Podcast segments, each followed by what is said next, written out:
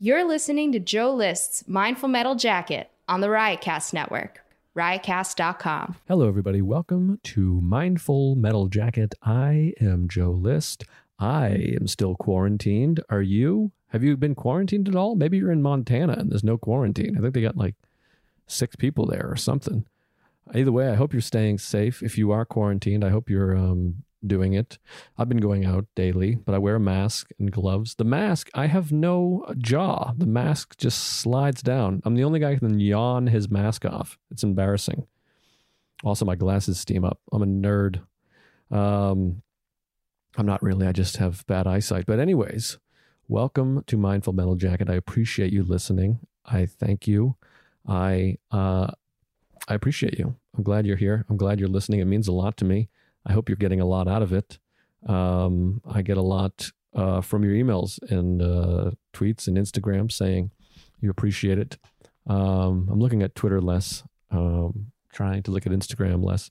Um, I'm here. Today's guest is Myq Kaplan, and Mike has some great wisdom as always. Mike is someone I've wanted on the show uh, since I first came up with the show. He was like one of the people I had in mind of like, that's the guy I gotta get. Mike is a um, practicing Buddhist, I would say. We talk about it. He has a way of uh, describe himself. We're into Buddhism, we like to say. Um, but anyways, uh, the episode is with Myq Kaplan, and he is one of the smartest people I know. I've known him for almost 20 years now, which is crazy. Makes me feel old. I think I met him in 2001 we might have met before. My first memory of him is outside of Madison Square Garden. There was like a two minute audition for the Aspen Comedy Festival, which was like a big deal um, back in the day. It was like the HBO Aspen Comedy Festival. I don't think it exists anymore. But me and uh, my friend Dan Hershon and Mike O'Neill and Tom Dustin were all new comics. We were good buddies. Um, Mike O'Neill, I don't know anymore. I don't know if he's doing comedy. My friend Dan Hershon is a collaborator, a friend of mine. He does editing and writing and photography. Um, and hopefully he'll be a guest on the show. He also happens to be a close friend of Myq Kaplan's, but that's neither here nor there. Well, it's somewhere. It's here. Or maybe it's over there. Maybe it's both. Maybe it's here and over there. But, anyways, and Tom Dustin, of course, is one of my closest friends uh, of all time, somebody I consider like a sibling. Anyways, the four of us drove down to New York to do this two minute audition. And there was a long line outside, and Myq Kaplan was at the front of the line. And that's where I remember meeting him. And um, I don't think I liked him, frankly, but that was my fault. I was a, an asshole who hated everybody and very cynical and angry and an alcoholic. And um, that's something I got to battle with to this day. Do you guys have that tendency? You meet someone, you're like, who's this fucking guy? it's in me. I don't know if that's Boston or alcoholism or both, but anyways, um, I got to know him and love him. I love Mike, and um, he's somebody I always uh, look forward to seeing. And he has a quality that I love. That when I see him, I can't wait to share something funny. He's a lover of jokes, as am I. And as soon as we see each other, we go through all the funny stories, puns, situations we can think of, or great bits we've heard. And um, I don't know anyone that consumes more comedy than Mike. He's seen every special. He knows every bit. He watches it. He loves it. He always has. And um, just an extremely smart guy and well read. And you're going to hear a lot from him. This is, uh, it's a lot of Mike because Mike has a lot of thoughts and opinions and they're fascinating. I feel, um, I don't want to sound too dramatic, blessed, grateful to have access to his mind um, he's kind of a guy you just you just let go. He goes, and um, there's a lot of great stuff I get from him. So I always enjoy seeing him. I was happy to have him on the show, and he says some stuff in this episode that has changed the way I'm living my life, at least temporarily, uh, hopefully for a while. But uh, he's got me um, not looking at social media for a couple hours. This is what I'm doing for uh, the first two hours of the day minimum. I don't look at social media, and uh, we'll talk about that a little bit in the episode. There's a lot here. Mike is great. He's got a new album coming out May 8th, and it goes uh, up for sale for pre sale tomorrow. So you can go hit that, do that. He's got a couple of other albums you should check out. It's uh, MYQ Kaplan, K A P L A N. If you don't already know him, you should. He's a wonderful comic and a wonderful guy, and um, just a really good person. And I'm grateful that I know him, and I'm grateful you get to listen to this conversation. And uh, I hope you're doing well. I think it sounds like things are getting a little better. I don't know. Sounds positive. I've been avoiding a lot of news because uh, I can't stand some of the people, person on there. So I avoid a lot of the news, but um, I don't know. It seems relatively positive. And I'm just trying to do my meditation, check in with friends, doing the Zoom hangs and meetings and the whole thing. So I hope you're doing the same, taking care of yourselves. And uh, I've been listening to a lot of tunage, and I'm always listening to a lot of Jackson Browne, who has uh, who had corona. Hopefully, he's recovering. I believe he's doing okay. But um, to me, he's like the best songwriter. Him and Paul Simon, uh, and of course Dylan. But I put Simon and Browne above Dylan. How about that? The fucking record just scratched. Um, he's the the greatest to me, Jackson Browne. I love him. And here's a little bit of love from Jackson Browne. Here's a verse that I love of his from the song For a Dancer, one of the best songs ever. Keep a fire for the human race. Let your prayers go drifting into space. You never know what will be coming down. Perhaps a better world is drawing near. Just as easily, it could all disappear, along with whatever meaning you might have found. But don't let the uncertainty turn you around. Go on and make a joyful sound. Isn't that nice? Go make a joyful sound. Here's my joyful sound, my podcast, Mindful Metal Jacket. And here I am talking to my friend of close to 20 years, Myq Kaplan. Thanks, guys. I love you. Oh yeah, it says Oh, recording great. now. All right, perfect. Oh, that's good that it lets you know, so I can't secretly record you. Yeah, that is good. That's against that's against the law, I think. yes.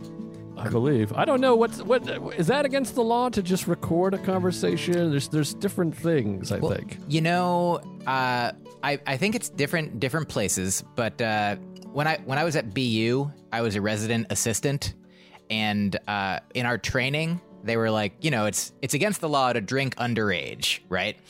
And so if there was like a loud party and we showed up and they were we're like, hey, give us your IDs, and it like you're allowed to have alcohol if you were old enough, but if you were underage, then you you weren't. So, but that some kids would always be like, "Well, how? What if I'm just drinking beer real quiet? How would you even know?" I'm like, "Well, then we wouldn't know. It's against the law, but you get away with it, and it's fine." Like, if if you record somebody against their knowledge without their knowing, and then you don't ever do anything with it, it could be against the law, but who cares?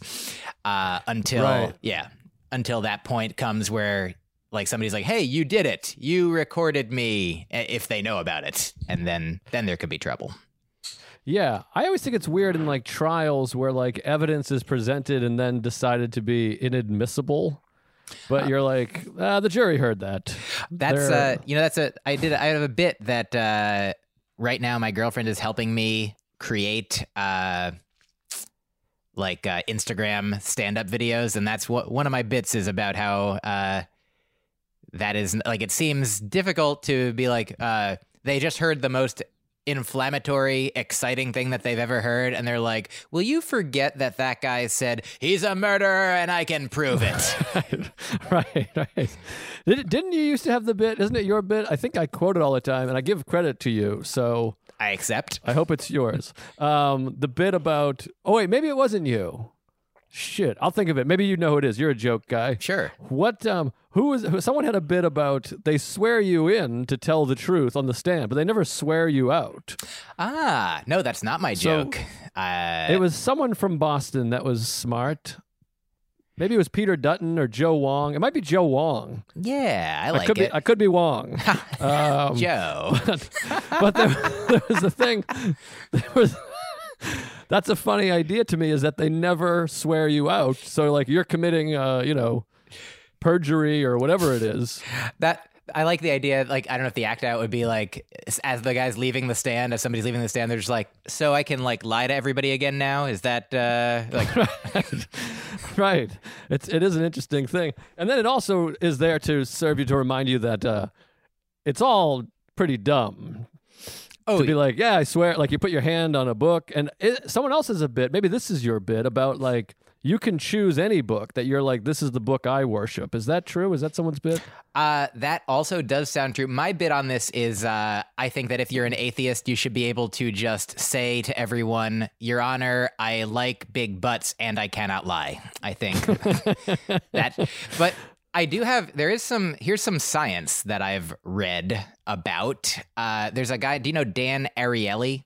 He is I don't think so. a social scientist. He wrote a book, a a couple books that are like really super accessible and engaging. One is called Predictably Irrational about how humans are, and one is The Honest Truth about Dishonesty.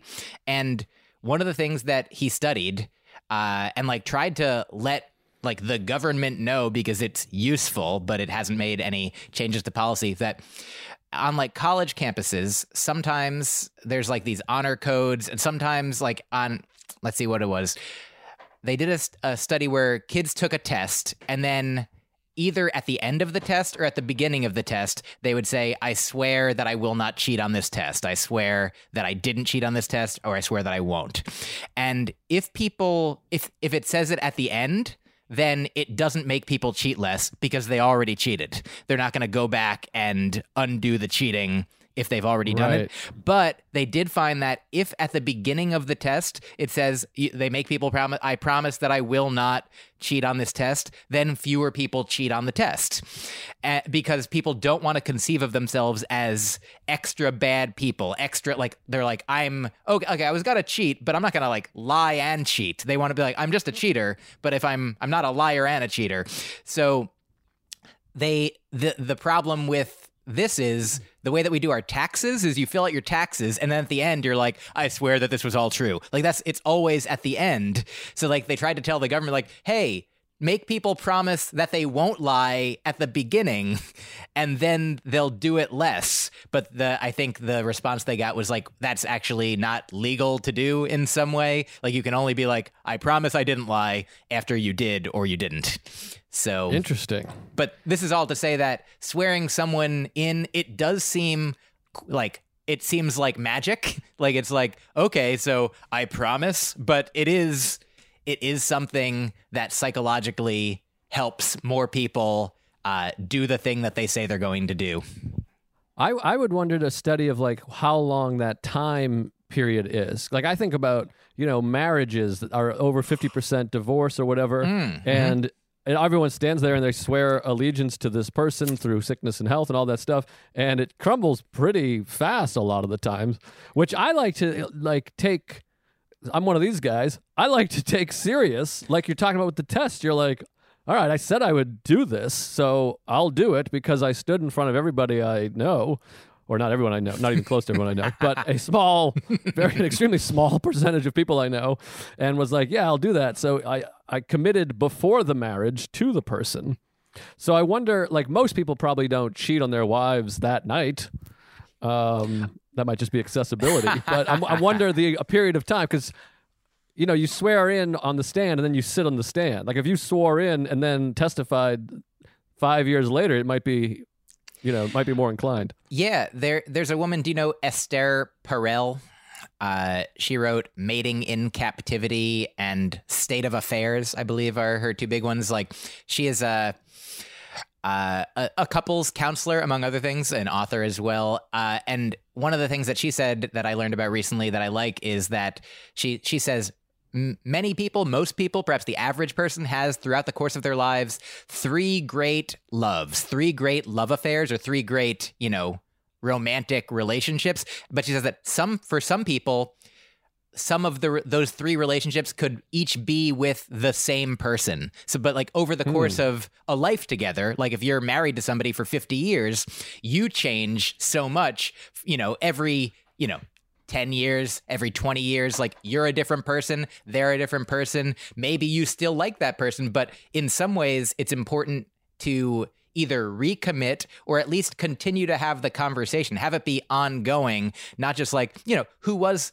if you're 50 and you agreed to be together when you were 20, be like, what did I know? Like, I hadn't even, I've lived one and a half times as long as I was even alive then. So, like, who, who, that, that guy was an idiot, you know? So, right.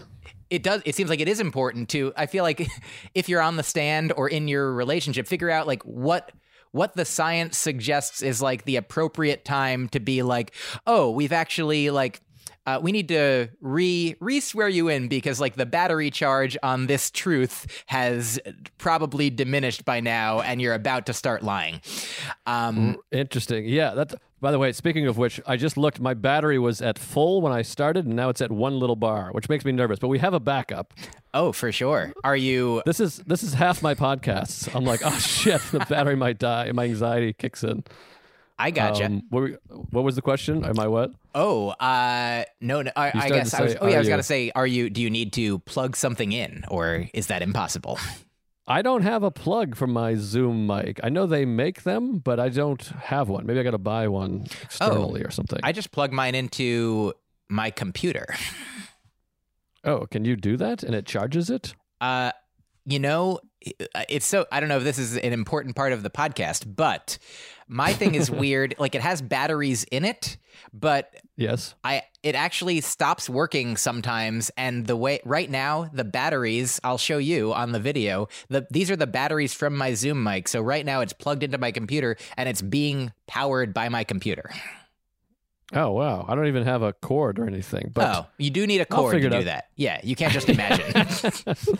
um, well, I'm at one bar. Maybe it's like a cell phone with a one bar lasts a long time. And also, we have this uh, backup. And this would be very uh, Buddhist, as we're both practicing Buddhists. If all of this went to shit and didn't uh, exist for everyone else to hear, we'd have to just accept that. I can't believe we we had all these beautiful moments just for their own sake. That's what. Do you struggle with that at all? Because so much, so many of my relationships and so much of my life is on podcasts now, and now there's this weird inclination to, if a conversation is good, people are like, we should be recording this, or this should be a podcast. And I get frustrated, but I'm part of that system for sure, where I am like, oh, this is good.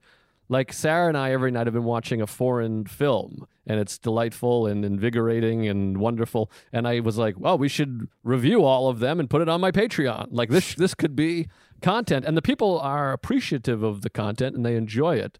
So it feels like a service, but it also feels like I have I have friends that I'm like, our entire relationship exists in recording as a podcast.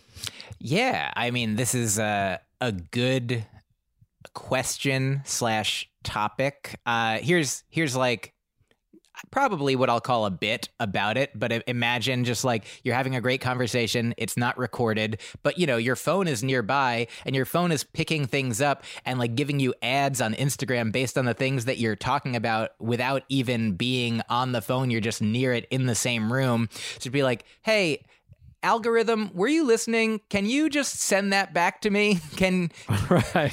Can you government? Is it the NSA? Are you guys like you know how in in life for for stand up? The great thing about stand up is you have like we have a conversation. You say something funny, and I'm like, "Do you do that in your act?" And you're like, "Oh no, but I will." And then you go on stage and you hone that thing as a bit. But there isn't the equivalent of that. Like, oh, do you do that? That's not for that's not for like the stage. But do you have do you make that point on a podcast? Let's let's make a let's make a podcast right now, quick. Uh, Le- le- let's recreate this so other people can hear me saying something clever. Uh, yeah, it's. I I remember as a kid, uh, I had a friend Rose, and we we were like summer camp friends when we were teenagers. And throughout the course of the year, sometimes we would send each other cassette tapes, and like just you know a, like a like a letter, but just you know a spoken letter, you know. Uh, and Oh, she nice. she would sing sometimes, and it was just like it was a, a cool thing. And I remember one time like talking about this kind of concept. I was like, I'm so glad that like we are that I am recording this because even at that time I was like there wasn't the capacity to record all the time. There wasn't pod technology. There wasn't like you know you had to you you have to pay somebody to go to a recording studio to get something high quality. And so I was like, but look, I'm recording this into this cassette. It's going to exist forever. It's super exciting uh, that if I say something great, it'll be captured and there's no way that it can be lost. And then, like, I looked down and saw that I had reached the end of the tape like two minutes earlier. And I was like, son of a. right. So, I mean, I think that in those moments, like, it, it's it, if we get these things, you know, beautiful things, artistic things, creative things, funny things recorded, that's in some sense a bonus. Like having the moment is like you know, eventually we're dead. Uh, do you know? Do you know the Buddhist teacher who talked about? Uh, I forget who it is, but he talked about his broken goblet.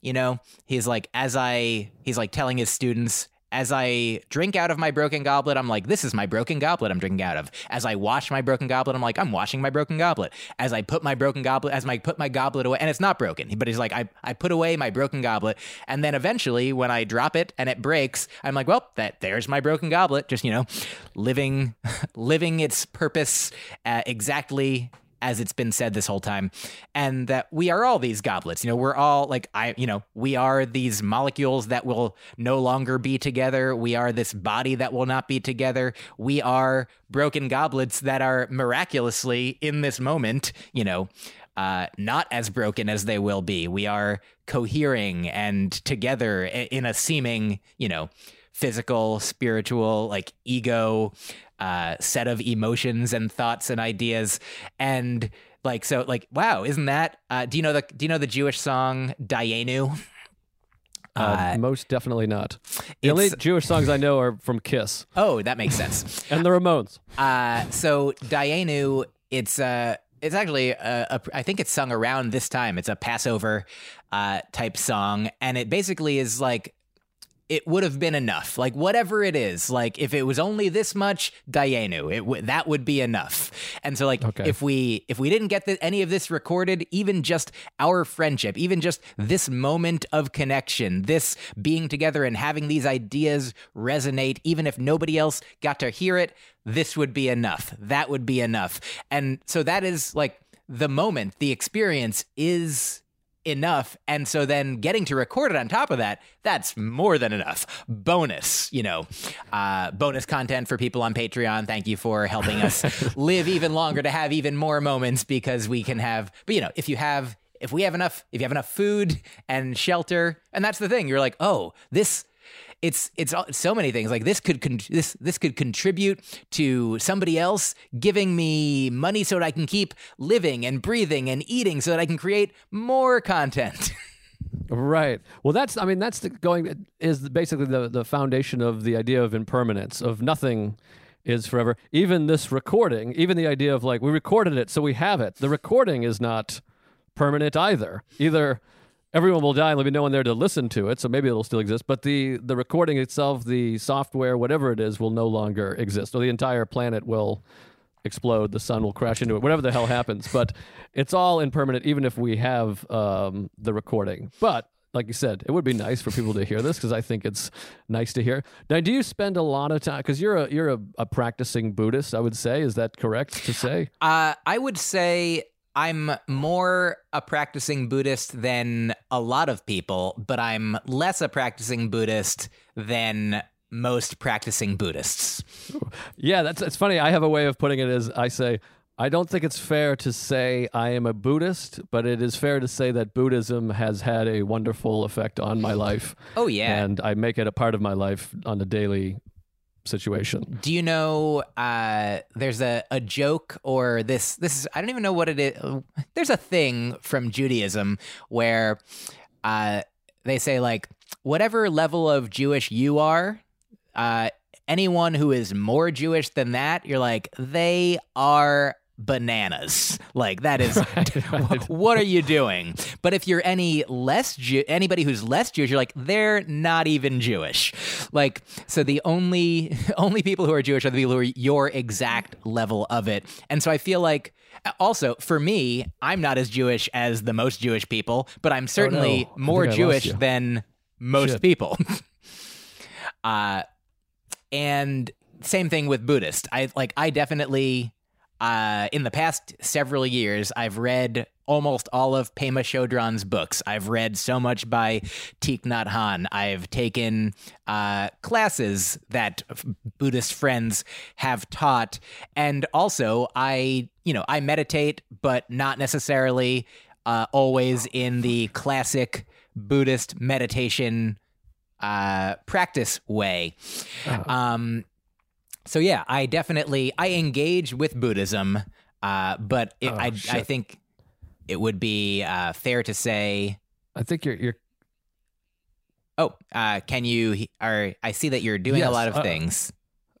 Can you hear me okay? Yeah, you're, you're cutting in and out for me. I think it might be my Wi-Fi. I might have to run upstairs where I have better Wi-Fi, perhaps. Okay. But I got many of those things. I heard many of those. Pema Chodron and Thich Nhat Hanh. don't don't worry about the video right now because I'm Oh. just running upstairs. I understand. Um, but And I yes, I recorded feel all of it. I'm reading so all those you'll, books. You'll have be you able to Pema hear Chodron's most everything recent book? that I said that later if you Oh, want no. to, including now.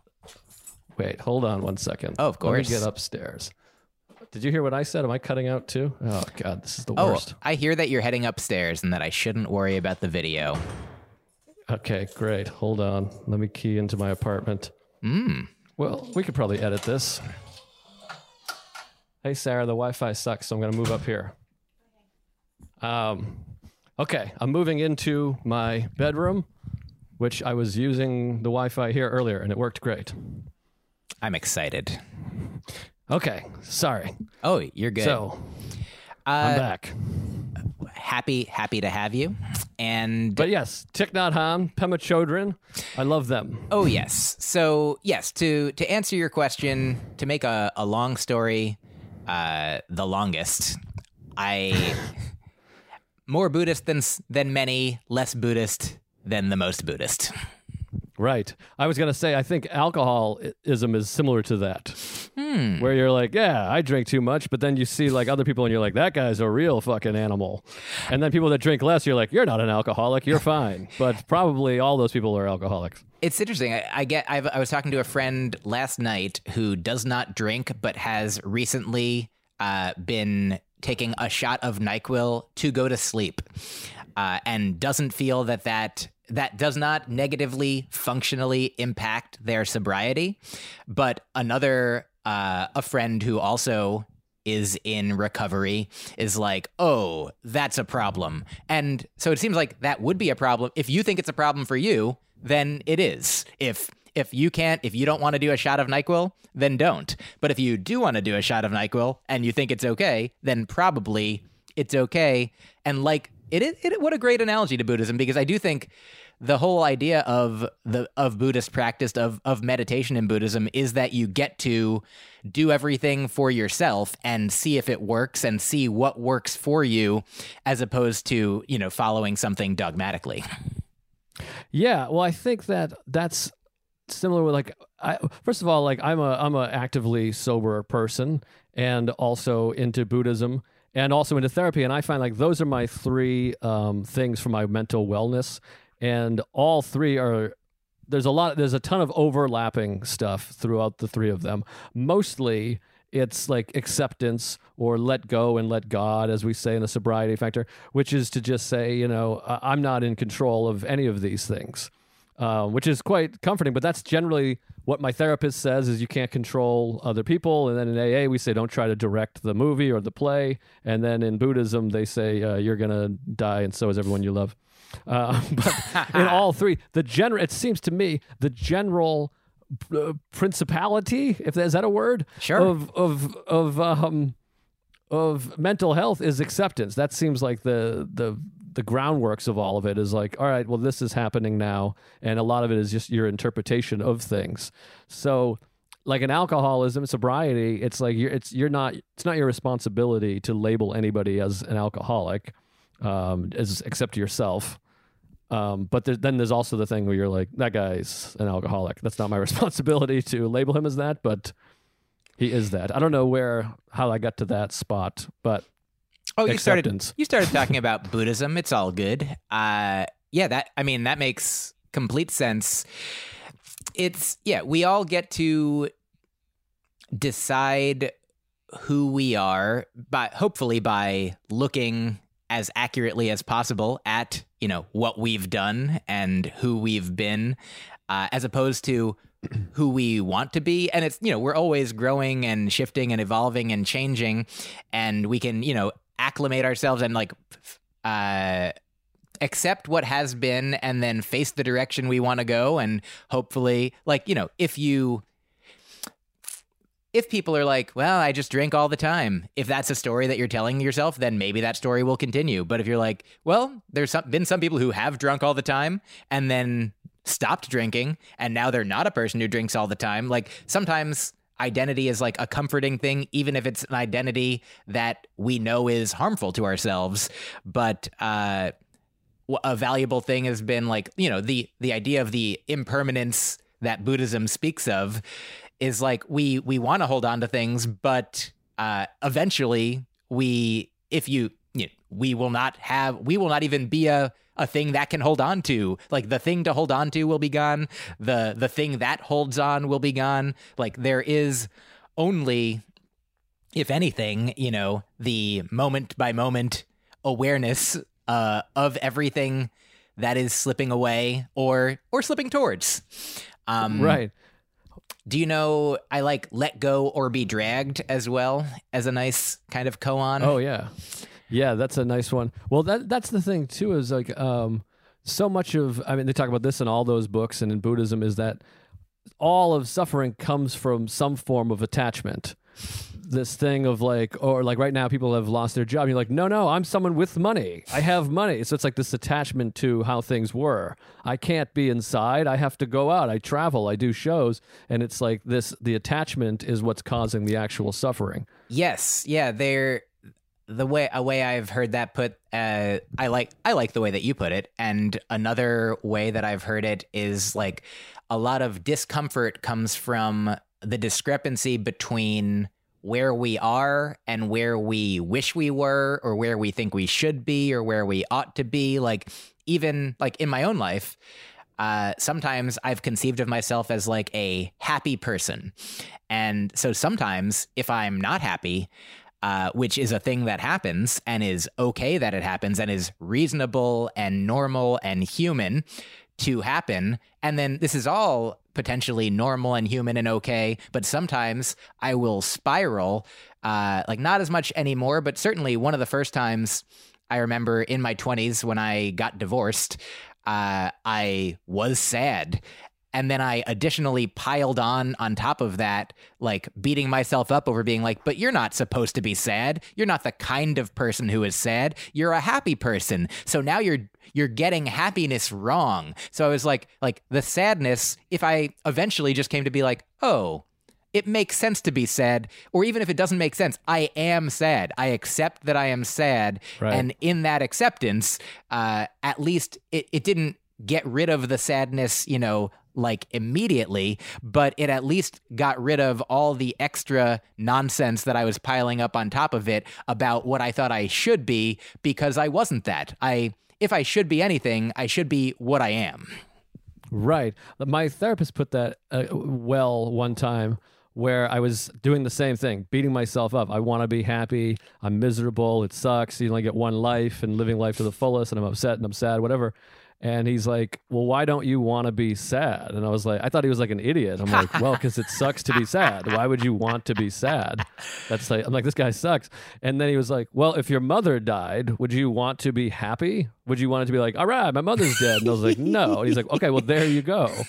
Like sometimes you want to be sad. There's things to be sad about. You don't want to live your whole life as a sad person um, but you might, um, and I guess you just accept that, accept that you feel sadness, and you're supposed to feel that, which which has helped me during this uh, period. What we're recording during this quarantine, and it's this thing of like, oh, I have anger and fear and sadness, and I'm like, yeah, all of those make sense. I'm uh, I'm fearful that we won't go back to our old way of life. I'm sad because I'm missing people and things that I enjoy, and I'm angry because of I think this could have been handled better. So those, all three of those uh, feelings and emotions make sense. You don't want to let them rule your life, but to be like, oh, that's what that is. And it's also this is where like mindful com- mindfulness comes in is like attach or uh, connecting those feelings to behavior of like, oh, I just fucking threw something across the room, or I'm angry, or whatever oh, it's because I'm angry or sad or um, scared. Yeah, I I'm thinking about uh, like sometimes people if they're not in a relationship and they want to be in a relationship they want to meet someone like some of the best advice is just to you know like live your life like like you want to li- you know try to improve yourself try to enjoy your hobbies try to you know do whatever you can to like be a person that people you know that you would like that other people might like be yourself be honest and true to yourself uh and like live live your life the way that you want to. And like that doesn't guarantee that you will meet someone but you'll it'll certainly put you in the best position to you know have somebody be attracted to the you know the best truth of who you are who you could be. And also even if not then you're just doing the things that you want and living living your your best way and so I feel like the the the caricature of it is like somebody's like, okay, so I lived I lived my truth and still I didn't find a relationship. Like I lived, yeah, I enjoyed everything that I was doing. I lived every moment to the fullest. And so now what? You know, it, it doesn't it almost doesn't make sense. So like similarly, if you're angry and like it's fine to to wallow in it for a while. It's fine. To, it's anything is quote unquote fine.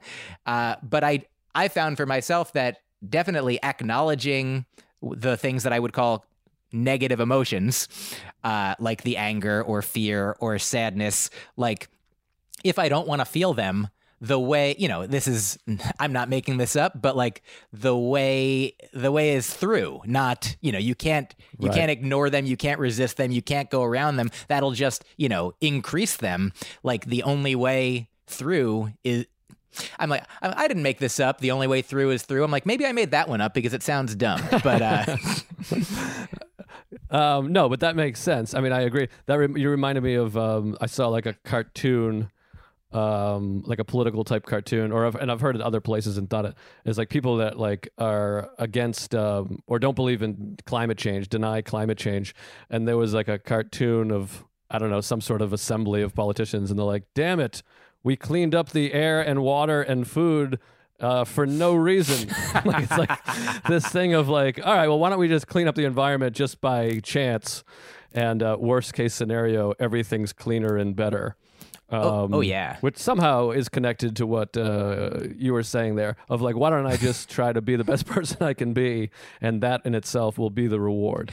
Yeah, I've uh, also doing things for a reward is never the healthiest thing either. Oh yeah, I mean it's kind of like the the secret is, and it's not a super secret, but it's a thing that like Buddhism, like therapy, like mindfulness, like you one can only do it for oneself. Like even if i say you can only do it for yourself like i mean like i can i only know that i can do it for myself that like the reward like the thing is the reward. Like the process is the product. Like you like focusing on the result like is not the way to get the result. Focusing on the process is the way to get the result. Like and like if you're you know recording uh, a comedy album, you know, you've been it's the culmination of of you know months or years of honing all these jokes and moments of mm-hmm. you know and you're sort of in, for me it ends up being like almost a presentation of like well yeah this is like like a victory lap. Like it's because all of the moments were the thing and this is just like look the thing. Like right. and some people you know self included you know sometimes you mistake you you can only see. This is the thing I like.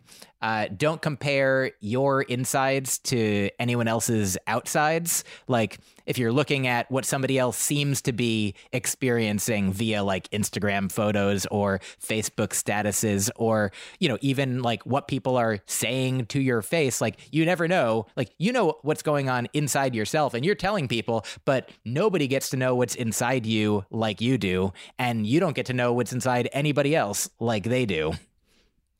Right. That's a that's an interesting um, thing, and I'm glad you brought it up because like I have I have this sometimes with like with particularly with social media, and I'm a public uh, figure, and so and I do a lot of podcasts and tweeting and such.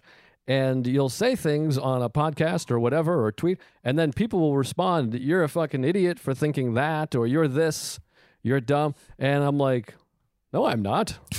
I'm not that thing.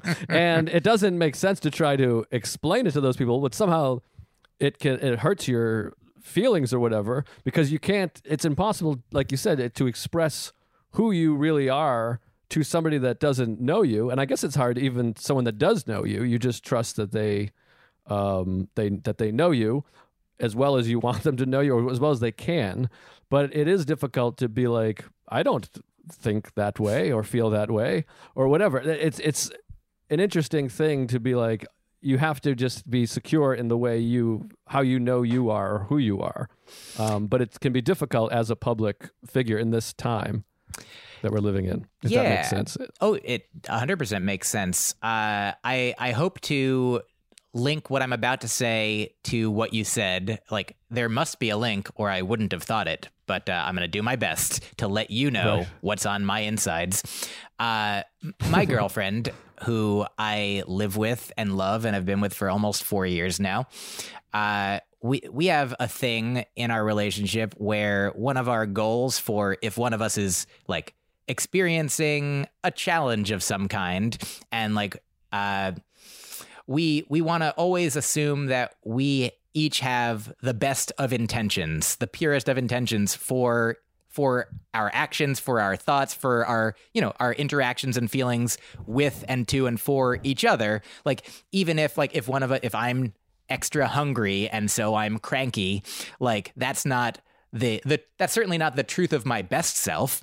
And my my girlfriend at her best knows that. And if she is overtired uh, or impacted in some way uh, i also at my best know that. And sometimes you know if you're both not at your best, then there can be momentary difficulties. But it's nice to at least intellectually, if not, you know, emotionally at the core of ourselves, know that at our best, you know, we love each other. We want each other to be happy and fulfilled and, you know, creatively realized and enjoying our lives and comfortable and safe and happy. And that we both want to do everything that we can in every moment that we can and be aware of to help one another experience that.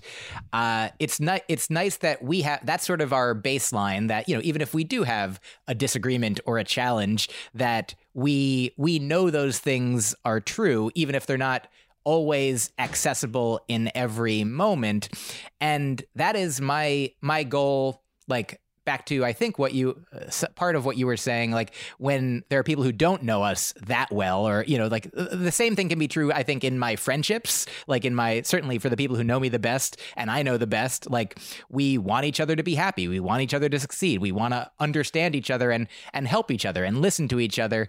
And then for strangers, for people out there on the internet, for people who don't know you as well, I sometimes imagine them as children because we are all children. We are all, uh, there's, I don't know if you've read any Neil Gaiman, but there's a, a book I love of his called The Ocean at the End of the Lane.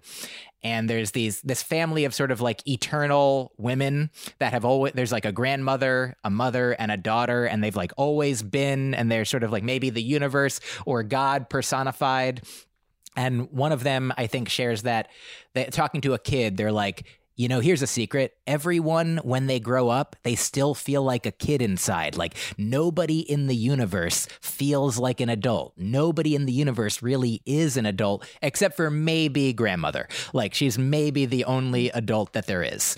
And so that's something that really resonates with me. Like I'm, you know, uh, it, it's a spectrum. Like I am a child in one way, and in other ways, I'm less of a child than I was when I was literally a child, uh, right. whatever time means in this reality. We exist in this at least seeming reality where time moves forward and we age and change.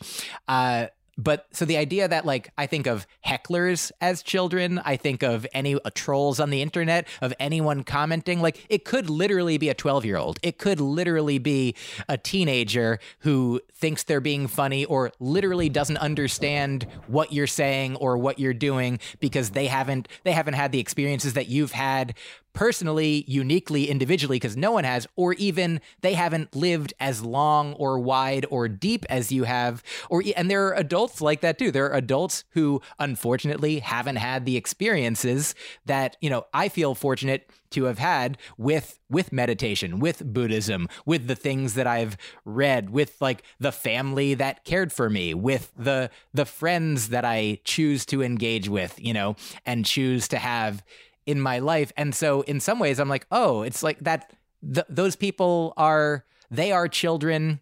They are you know and and we all are we're all and it's a nice way of being like oh i used to be i used to be like that i probably am still like that in some ways i'm not better than anyone because i've you know i've walked down the path that i'm on in this direction this far like we all get to walk down our own paths and hopefully i mean one of the goals I've read about Buddhist enlightenment, the goal is to gain it so that you can also help everyone else gain it.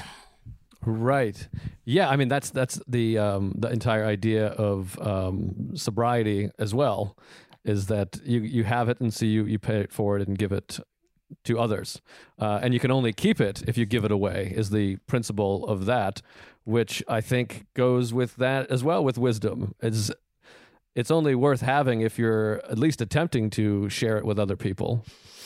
I would think. Yeah. I, well, here's here's another like two things. One, I think this is a Picasso quote, something like uh, the first half of your life is uh, dedicated to discovering what your gift is, and then the second half of it is dedicated to giving it away. Um, and then I have a Buddhist friend uh, who teaches classes in Buddhism, and one of the things that he said in, in, at least his school of practice is that when a Buddhist teacher teaches, uh, the the archetype, the the prototypical way of teaching is not to like lecture, not to have a syllabus, but instead to just answer the questions that people ask. That people have to be asking in order for you to give them stuff. So the idea of like you can't force your your information, you can't force your wisdom on someone. Like you gain it for yourself and then you can be like, "Well, this is what I've experienced. This is what has worked for me. This is what has helped me." And then if people are listening because they want to be listening, like, "Oh, what what is it that this guy's saying? Can you say more about that?" Like, "Oh, that that resonates with me." And like I mean, that's the way I think that you've learned, that I've learned, that we all learn is like we come into the world and then you hear a bunch of people saying a lot of stuff, whether they're your parents, your family, your teachers, like TV shows, pop culture, other cultures, like gurus, like people who are offering wisdom from different uh, schools of thought. And you're like, oh, these ones resonate and the ones that resonate are the ones that are like oh life is about learning to learn. Life is about you know being kind to yourself. If you're if you're beating yourself up for beating yourself up maybe seeing like the the silliness in that and being like oh maybe forgive yourself and then start that you know chain of forgiveness forgiveness atonement compassion for yourself. And thus if you want to be compassionate to yourself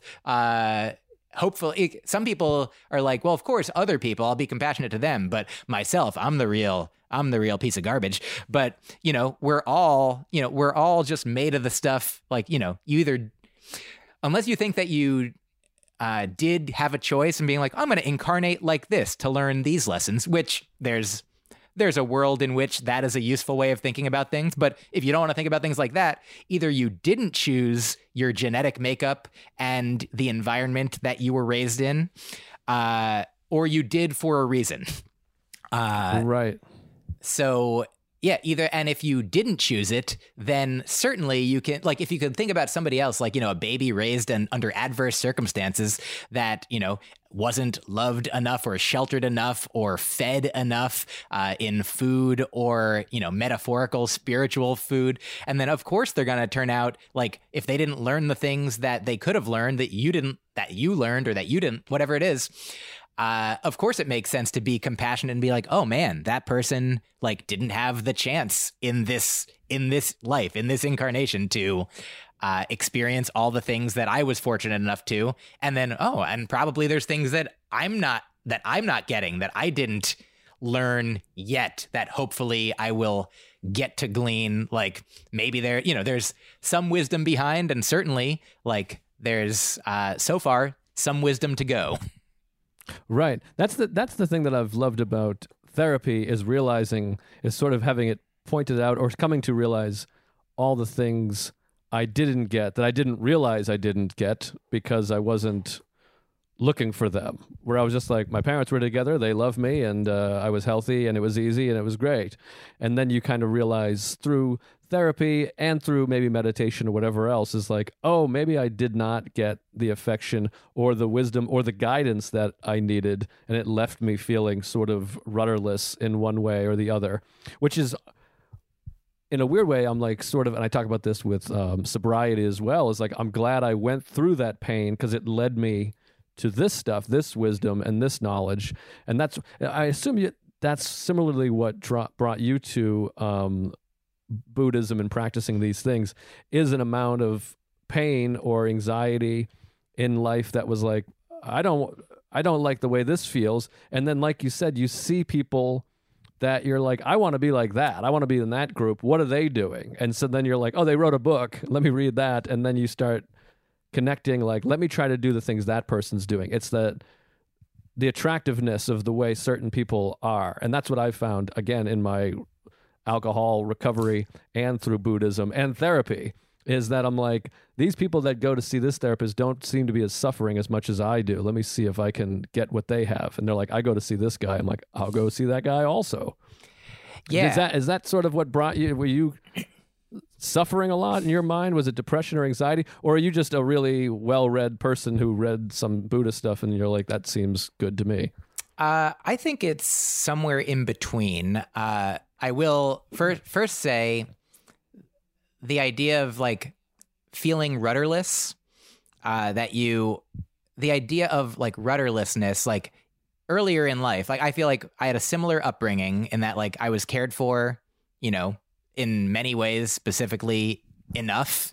And and then also our parents are human beings who were children, who are still children in some ways, uh, who are you know they had their parents. Like you can trace everything far enough back to people be, that you'd be like, oh man, I can't believe that's the way like that life was, you know? And right. well, t- t- just to interrupt real quick, I yeah. guess you saying that kind of reminded me if you trace everything back all the way, kept tracing it back, you could be like, you'd get all the way back to a person who's like, I don't know how to raise a child. I don't. I mean, you could uh, you could do that in one generation, but like even from the beginning of time, they're like, "What are we supposed to do?" No one was like, "Hey, make sure you hug them a bunch or tell them that they're great or whatever it is." There's a lot of like, I don't know. There was no books about it or whatever. Oh yeah, I mean, though also if you go back uh, evolutionarily, you know, there certainly even without books, like chimps and orangutans, like uh, probably h- hug their young. Uh, and it's probably uh, at a certain point we're like, ooh, the internet. This is an exciting thing. I'm sorry, I don't have time to hug you right now. I'm right. reading. Uh, I'm right, writing a, right. a book about chimpanzees hugging, but. Uh, um, that could be a um, bit. I, that is pretty fun. Uh, I like so. Here, here's an analogy that I think will address the question that you asked me about my my path moving forward uh, in like studying Buddhism and these sorts of spiritual like paths. Uh, I have a sort of a bit that I've been working on about how when I started doing comedy, uh, I thought I was good. And then, like a year in, I would look back at a tape of my first performances and I'd be like, ooh, that was not good. But thank God I'm good now. And then a year right. later, I look back at that tape and be like, ooh, that was not good. But thank every moment I was like, thank God I'm good now. And then every year after that, I'd be like, that wasn't good. And right. so I feel like part of part of the blessing and curse of my upbringing was that I was told in a way that might be in some ways classically or at least stereotypically like a Jewish upbringing of like being like told like you're so like the Jews don't have a Messiah because every one of their children is the Messiah to them. They're like, what do we what do we need somebody else for? Like you're you could do anything. You could be president. A Jew's never been president. You could do it though. Every one of you could be. And I was t- led to believe that I could do anything, that I could be anything. I had this confidence and there's a thing I learned about from the Talmud eventually. Uh, this Jewish book of wisdom that uh, sa- a rabbi says, I have a piece of paper in one pocket that says, This world was created for you. I have a piece of paper in the other pocket that says, You are nothing but ash and dust, or We are nothing but ash and dust. And those things are both true, depending on the perspective that you want to take or that you need. Like, your consciousness is the center of the universe to you and also in the grandest scheme of the universe space and time we are li- like so close to nothing uh practically speaking and i i part of the thing I, I sometimes talk about on stage and in life and right now uh that my family seemed like they were really focused on this world was created for you. And it was only like when I grew up that I was like, oh, also this other thing is true. Also, I'm nothing. Like, because sometimes I'd be in front of audiences and I'd be like, I am, I am the greatest. And they'd be like, I don't know who told you that, but I was like, it was my grandmother, you know? uh, we're like, well, we're not your grandmother.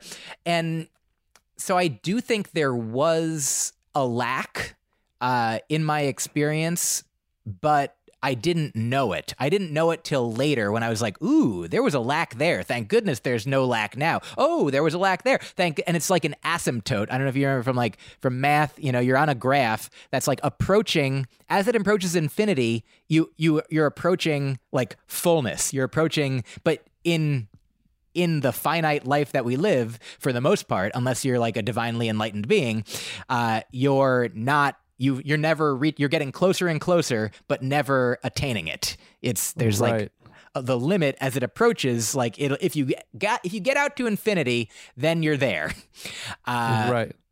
but in finiteness you're always just slowly you know gradually incrementally taking steps towards it. So i remember uh i used to before i got into like these kinds of uh books and ideas uh, I remember like I liked Duncan Trussell and I liked Pete Holmes, and they would always have people on their podcasts, uh, like you know uh, Eckhart Tolle or Tolle, I never know, uh, and they would talk about these kinds of you know spiritual uh, like practices and processes, and I was always like, eh, I I think I get it. Like I don't I don't need to. Why do I have to read about consciousness? I have a consciousness. Why do I have to read about existence? I am existence. And in a way, I feel like there was something to that, but also in a way, there was a ton of stuff like their books are not just full of you get it like there's right, right. there's practical valuable meaningful uh, experiential and like they're sharing their paths and their stories that can then like lead you to like I remember my girlfriend introduced me to Marianne Williamson like a couple years before she started running for president, and we would go see her speak, and she would lecture or not lecture, she would uh, sermonize, she would you know orate uh, in the the spirit of the text, uh, A Course in Miracles. Do you know that book? No. Um, it's a, a spiritual text that offers great, valuable things. Like one of the main things in it, uh, I think it opens. I think the, the beginning of the book is nothing real can be threatened, nothing unreal exists, and therein lies the peace of God. And uh, it's a lot of there's Christian language in it, but it's a lot of Buddhist concepts, and it's really beautiful and valuable. And one of the things that Marianne said uh, when we heard her speak once, and she might not be the only person to make this point, but is the idea that there's all these that a lot of slogans.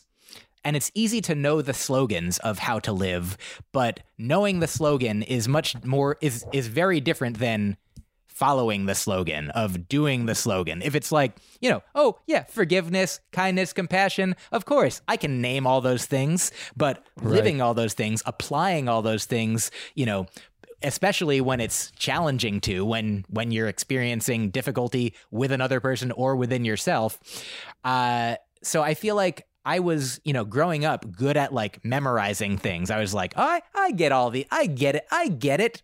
I'm I'm the kind of guy who knows things, but I wasn't the kind but I wasn't applying them. I wasn't doing them. So I think that uh there was something there was nothing specific that drew me to Buddhism that I can point to, but it was I guess this overarching like trend you know like like when birds are flying and then one of them starts heading in one direction and they're like oh i guess we're all flying this way now like i was right. fortunate that i had these these valuable examples of people that I didn't even know I was like following or leaning after until I was eventually like, oh, maybe I maybe I will read that book. Maybe I will like when I, I maybe five or six years ago I was like, I've heard of meditation, and a lot of people that I like and respect and live in ways that I would live or would wish to live. A lot of these people do some kind of meditative practice.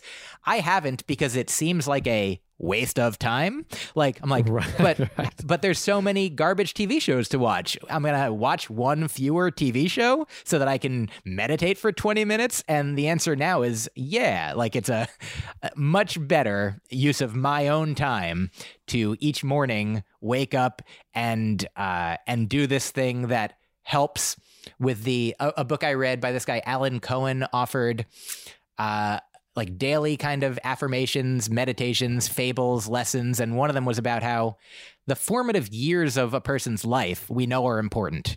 We know that, you know, if you get it's better to get enough nutrition, food, like touch, shelter, like love and care in in the if you don't get that in the first couple of years of your life, you'll be at a disadvantage. And this guy says also there's the formative minutes of the day. Is like when you wake mm. up, the the things that you do at the beginning of the day help set you up to have a, a day where you can be more successful in one way or another, to to flourish. If you start with meditation or with reading something that, you know, is calming or peaceful or you know, uh, insightful, like something I'll often start with something from Pema Chodron or uh, another, you know, Buddhist teacher or Ram Dass. And uh, and then I'll meditate and then I'll do some writing before I've looked at, you know, uh, any kind of social media or the internet or the news.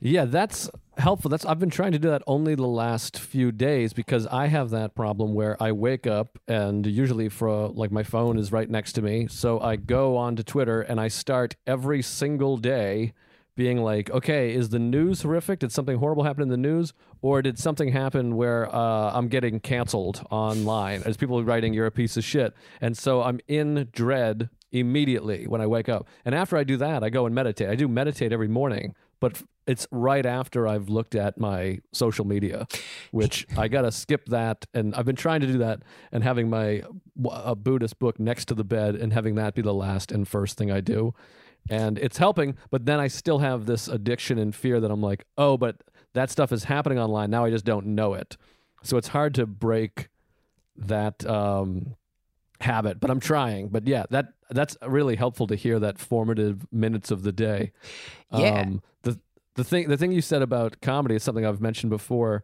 about like oh i sucked but now i'm good it reminded me of this is like i equate this with anxiety i remember distinctly in kindergarten being like, this is scary. I can't believe this. It's so much pressure and stress. And then I went to like first grade, or I felt that way in elementary school. And I went to middle school. And in middle school, I was like, oh, elementary school was a joke. None of that mattered. That was just like nonsense. It was for kids. This is like the real shit. And then I went to high school and I was like, middle school was a joke. This is ridiculous. And then I got to like real life and I was like, oh, high school was a joke. and I'm like, I got to get to the period. I feel like when I'm you know, deathly ill, I'll be like, oh, life was fucking silly. I didn't have to take it that seriously. So I'm like, I got to get to that point now. Oh, yeah. There's no more levels to graduate to. Oh, no, there's always more levels. Eventually, you'll be, you know, uh, a disembodied uh, matter, energy, consciousness, whatever it is. Uh, and at that point, I'll be like, boy, that was silly. When I was a whole human, I should have. Do you know? Um, uh, two things. One, have you uh, one of Pete Holmes's most recent specials? He talks about like, do you? He asks the audience, do you believe in the afterlife? And he talks about like the different, you know, possibilities for why or why not people might believe. And then he like personifies. He's like, people are like the afterlife that is like that doesn't make any sense. He's like this doesn't make any sense. Uh, right. and he's like imagine before life if, uh, and there's some disembodied consciousnesses that are just like you believe in life? Pretty weird. Uh, and uh, in my own life uh, the thing that you said reminds me i remember my sixth grade teacher. I went to I went to a private school for my first uh, for like for middle school, for elementary and middle, and uh, I don't know if those are the same thing. I didn't learn. We didn't learn a lot. Uh, and my I remember we didn't get grades until seventh grade. Like uh, you didn't. There was no no rating systems. It was just like your your teacher got like a progress report. Like you were you know you were supposed to do the assignment and Right, learn for great. learning's sake. And I remember our sixth grade teacher Val. We called her Val because that was her name. And I remember her saying to one student who like didn't do the work one day. She was like, "Next year." If you don't do that work, that's going to be a zero in Ed's book. Ed was the seventh grade teacher. She's like, Ed's gonna put down a zero, and that's gonna, and then like the idea of like always being scared with like when you get to high school, like that's when it really counts. That's when your permanent record. When you you don't want this to be like, I wonder the idea of. like this all goes on our impermanent record you know this is right, right. it it is I mean, and all you can do is, I think, in any moment where you can be like, oh, remember that that that that was silly. Later, I learned that before wasn't real or silly or as big a deal as anything, and that is kind of true because it's not now. Also, like now is the in some ways it's the only deal. So it's both the biggest deal and the nothing deal. It's the everything and the it's it's the only. It's the any, you know. Uh, right. So it is it is valuable in these moments to be like, "Oh yeah, like this is like right now, it doesn't matter what grades I got or if I finished high school or college. Like, I mean, for me, I remember learning that some of my favorite comedians like didn't f- go to college, didn't fit like but they are smart, but they are successful. Like and there's all these different paths and that we all get to figure out what our one is both in in comedy, in life, in therapy, in meditation, in in each moment.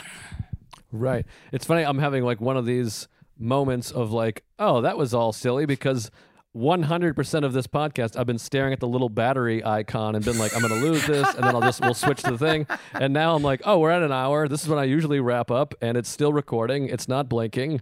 And um, a part of me, this entire, as, as much as I've enjoyed this, a part of me the whole time was like, ah, fuck, we're to lose it. And with each moment that I enjoyed it more, the fear when because I've talked about this every week. The more you have the more worried you are to lose. Like that's like the great fear in my life is that i'm going to lose everything. I'm going to lose life or money or my wife. The more you have the more f- the fear goes up because you have more to lose than when i had four roommates and no money and wasn't working or whatever. So Yeah, when- the, when the you have- the more the more things you say that I'm like, oh, that's great, that's really smart. The more I'm like, fuck, the battery's gonna die. Um, but now it's like time to wrap up, and the battery's still going. Oh yeah. And uh, yeah, I think we have it. If I may say, when you have four roommates, you want to lose everything that you have. You- I would like to lose everything in here. I'd like Uh, to lose this shitty bed and uh, Yeah, I um you certainly want to lose those four roommates. And a thing that I heard recently uh is grief is like the price we pay for love or the cost we pay for love. Like if you if you lose something, like one of my favorite quotes uh, is from The Prophet by Kahlil Gibran. And it's uh, the greater that sorrow carves into your being, the more joy you can contain. And anytime that you feel a loss, it means you had something. And so, I mean, one of the one of the greatest I I regret to call it. I I pre-gret. It's I'm not even I haven't even done it yet. Uh, but to call it a life hack is you know gratitude, like to be grateful for the things that you have, like which you do, like. We we are. I am grateful for this conversation. I'm grateful for your friendship, to know you. Like I'm grateful for my relationship. I know that you you love your wife. You love your relationship. You are happy. Like part of like, like I don't know if there's a way to in in a moment like switch the perspective, like do this turnaround and be like, if you're afraid to lose this podcast, if you're afraid to lose your life uh, or your wife or your mother or whatever you're afraid to lose, like the good news is you have that thing. You you have something so valuable that you're so afraid. The amount of fear that you have is commensurate to the amount of joy that you're experiencing, the amount of value, the amount of meaning that there is. And the good news is the good news about fear is that when you're feeling it, the thing that you're afraid of isn't happening. Like, right. I read this book called The Gift of Fear, which is super, super valuable, super insightful. And I think I learned, I think that was from the book that like when a gazelle is realizes there's a lion, they're not like, oh God, I'm afraid. They are running. They are instinctually Right. reacting. We're the only beings, like humans are the only ones that are like, hmm, I kind of, I don't know what this feeling is. Like, uh, it's kind of dark and there's a monster heading towards me. Should I run? Or, you know, um, and the, but the, the it was such a valuable thing to be like if you are thinking that you're afraid of something like you know when you if you're having a panic attack that's something completely different than being like thinking about i'm concerned about the environment. I'm concerned about the government. I'm concerned about my relationship. I'm concerned like if you have like in some ways it's a luxury to have the time to have the thought i'm afraid or i'm concerned like so to be like oh i'm afraid of this thing oh which means literally that thing isn't happening because if it was happening you wouldn't be afraid of it you would be grieving or running or in pain Right. Yeah. You told me that, I think, uh, a few months ago and shared that with me, and it's really been helpful. I think I've shared it on several of these episodes. oh good Um, yeah, no, it's a really helpful thing to remember, especially as someone I've suffered with so much anxiety of that. I'm just like, I'm just, I'm right here right now. And they talk about that. I think Eckhart Tolle talks about, all these guys talk about that, is for the most part, most of the time, you if you get into the moment, you're like, nothing is really happening to me right now. I'm kind of just sitting here worrying about things and the moment is the only thing that uh, really is matters is, is the only thing that's happening so um, yeah that's been really um, beneficial to me and you've been really beneficial to me. I always enjoy i always feel better after talking with you. The i always enjoy the conversations. Yeah. Well- so um, i appreciate you being on the show. Oh, I really, I'm so always happy to have a conversation with you, recorded or not. If I may uh, offer one piece of, if one piece of advice uh, for you specifically, because I know you and I think this will be okay to offer. Uh, how about try this every night before you go to sleep? Have the last thing you do be send yourself a text uh, that says like stop looking at your phone you know like meditate read a book do something else. Uh, and also because if you were canceled overnight like wouldn't it be great to know it for less time? Wouldn't it be great to Right, live in ignorance of that? Be like oh i'm going to know this for the next several hours or not the next several hours and then the rest of my life Um, right that's a good uh, it's a good point and good advice certainly. I have a note on my door that says your phone is bad for you. So i see that right before i leave. Um, but yeah i'm working on it. It, it is like an ad- it's an addiction like similar to food in that like people that have eating problems are like but i have to eat the phone is similar where it's like well this is how i communicate and i text with about 20 people a day so i do spend a lot of time communicating with people i love oh, the Oh, yeah. problem is when I'm waiting for a text to come back, I'm like, I'll just look at Twitter, and it's usually someone writing, "You're like a cuck liberal asshole" or whatever.